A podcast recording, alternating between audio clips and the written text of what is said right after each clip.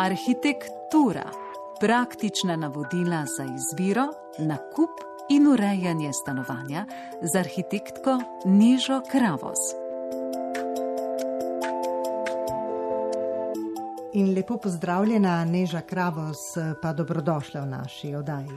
Lepo zdrav. Pred nami je drugo radijsko srečanje, ki ga namenjamo arhitekturi in notranjemu oblikovanju na poljuden način, seveda, zato bodo naša vprašanja tudi zelo enostavna.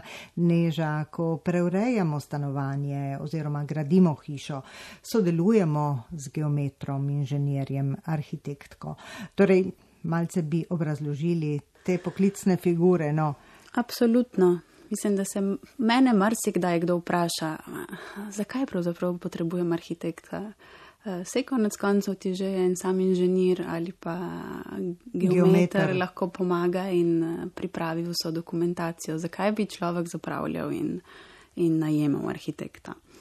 No, in resnica je, da smo arhitekti zelo nadomestljiva figura. Mm, to se pravi, za vsakogar, ki ima mogoče malo smisla za estetiko in je dovolj korajžen, da se loti enih del sam, arhitekt ni vedno potreben. Tako da dajmo si roko na srce in se sprijaznimo s tem dejstvom. Potem, predvsem v Italiji, v drugih državah so te figure malo bolj definirane.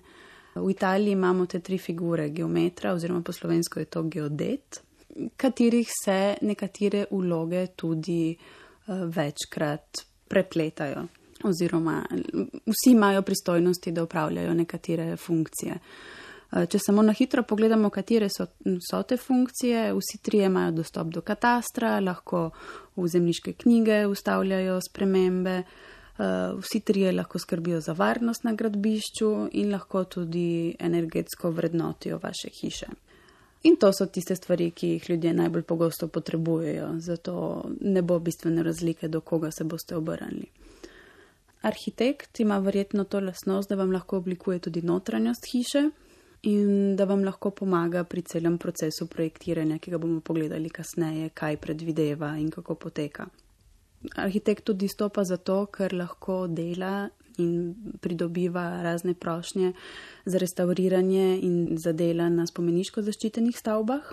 Se pravi, v Italiji je to še toliko bolj aktualno, ker jih imamo malo morje.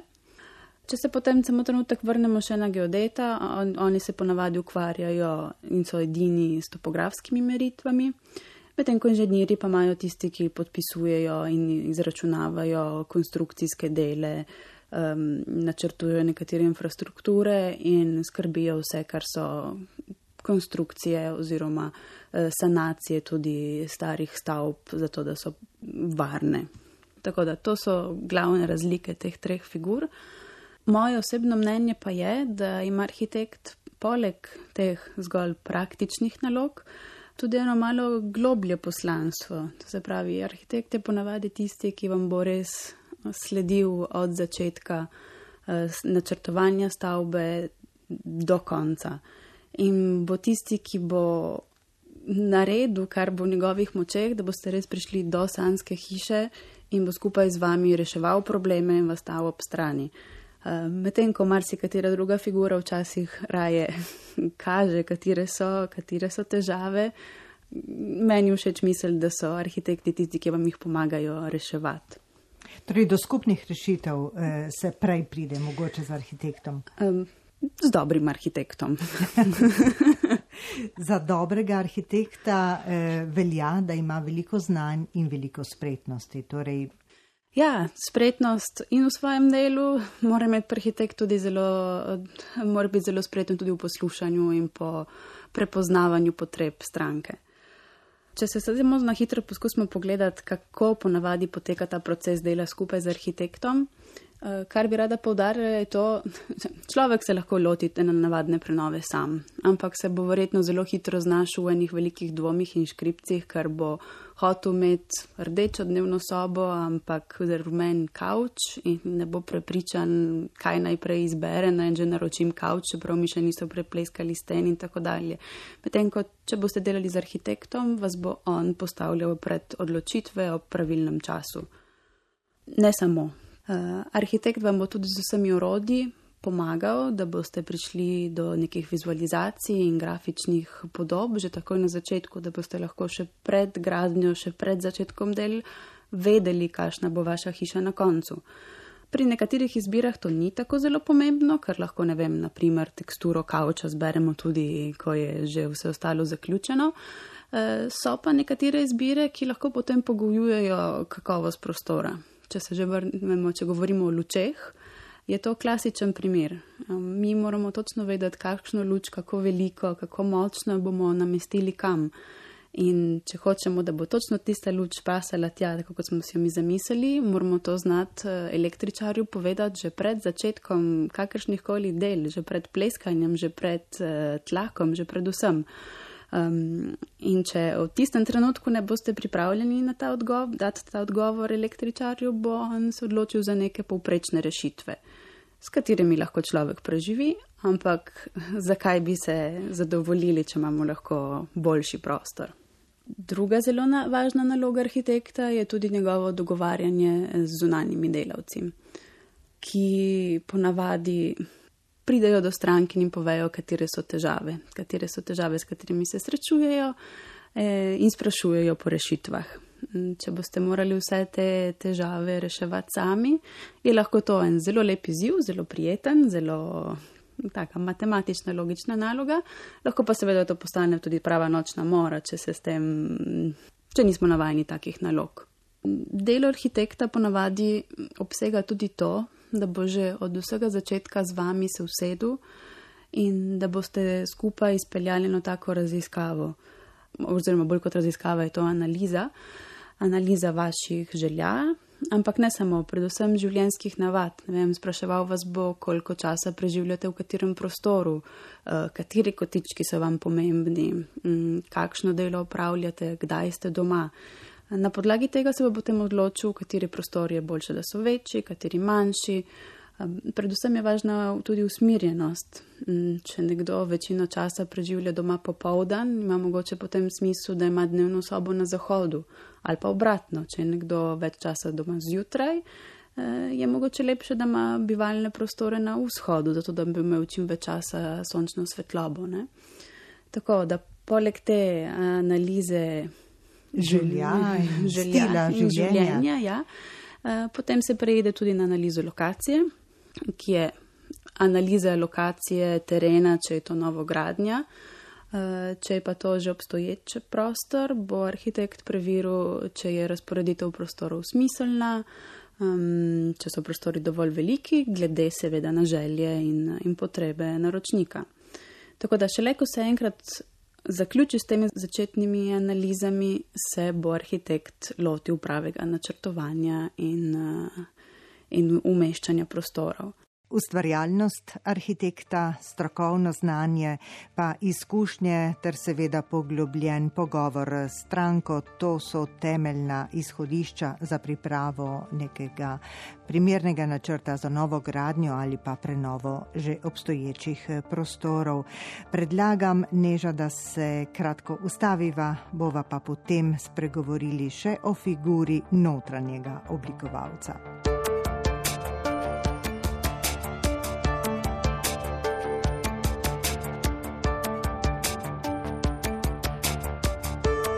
Poslušate rubriko Arhitektura z arhitektko Nižo Kravos.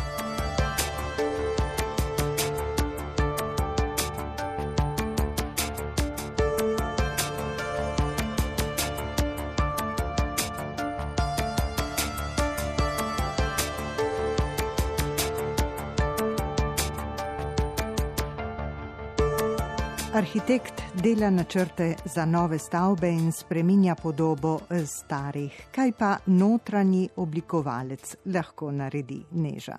Tudi delo arhitekta in notranjega oblikovalca se včasih prekriva. Eh, so, nekatere, so nekateri koraki, ki, ki jih oba lahko opravita. Če že imamo prostor in če se nočemo lotiti vem, z večjimi izzivi, kot so zamenjave tlakov ali tako naprej, je spet tukaj na začetna analiza, kaj bomo ohranili, kaj česa ne. In potem se skupaj s stranko, notranji oblikovalec, usede, vpraša, kakšne so želje. Ponavadi je vedno tako, da se začne pri enem elementu. Vem, stranka bo rekla, mi bi pa res radi imeli leseno kuhinjo. In potem se bo od tam začelo graditi naprej.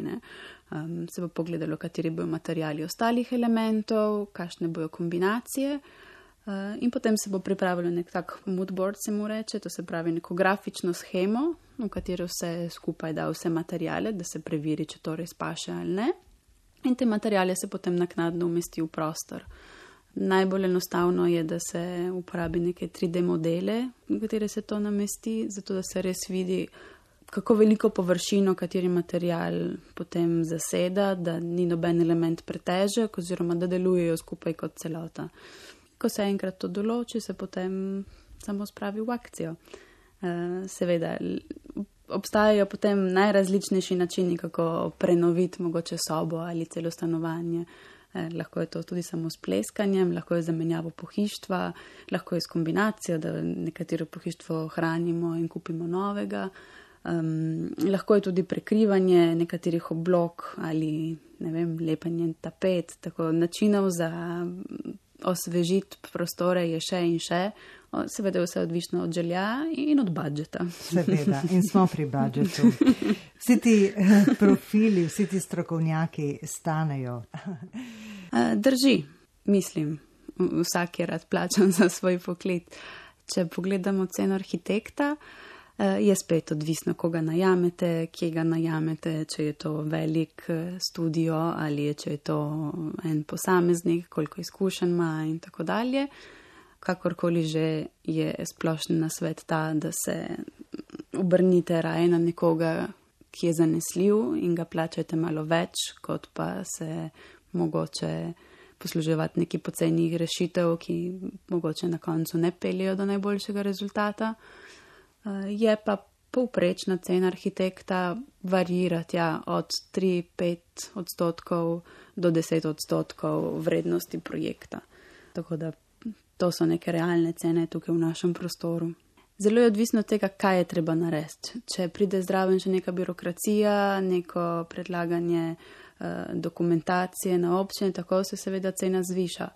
Če pa pogledamo, ne vem, eno, nastav, eno, eno banalno oblikovanje stanovanja velikega 60 kvadratov, je lahko honorar za notranjega oblikovalca tja med 2 in 3 tisoč evri za, za, za prostore. Spet odvisno, če je to samo zbiranje idej, če je to risanje načrtov za izvedbo ali vključuje to tudi sledenje potem delavcem in montaže vseh elementov. Tako da v vseh teh stvarih se je vedno dobro najprej pomeniti in se potem dogovoriti. dogovoriti. Danes smo malce spoznali, katere so razlike med vlogami geometra, inženirja in arhitekta.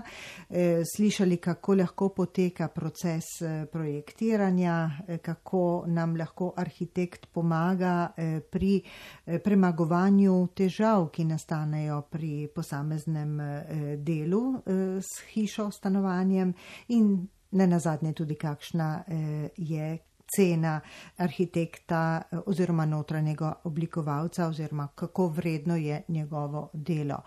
Neža, hvala lepa za vsa ta pojasnila. Verjamem, da bomo prihodnič eh, se lotili tudi zelo eh, zanimive teme in sicer kako do prave izbire pri nakupu hiše. Mogoče samo par besed o tem. Ja, to je, to je zelo širna tema.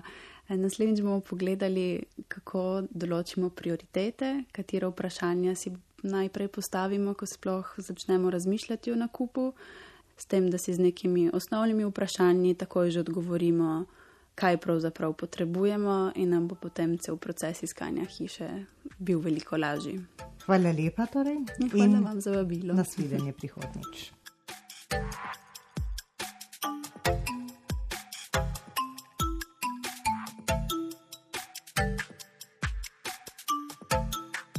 Rubrika Arhitektura nastaja v sodelovanju z arhitektko Nišo Kravos, uredništvo Elena Legiša.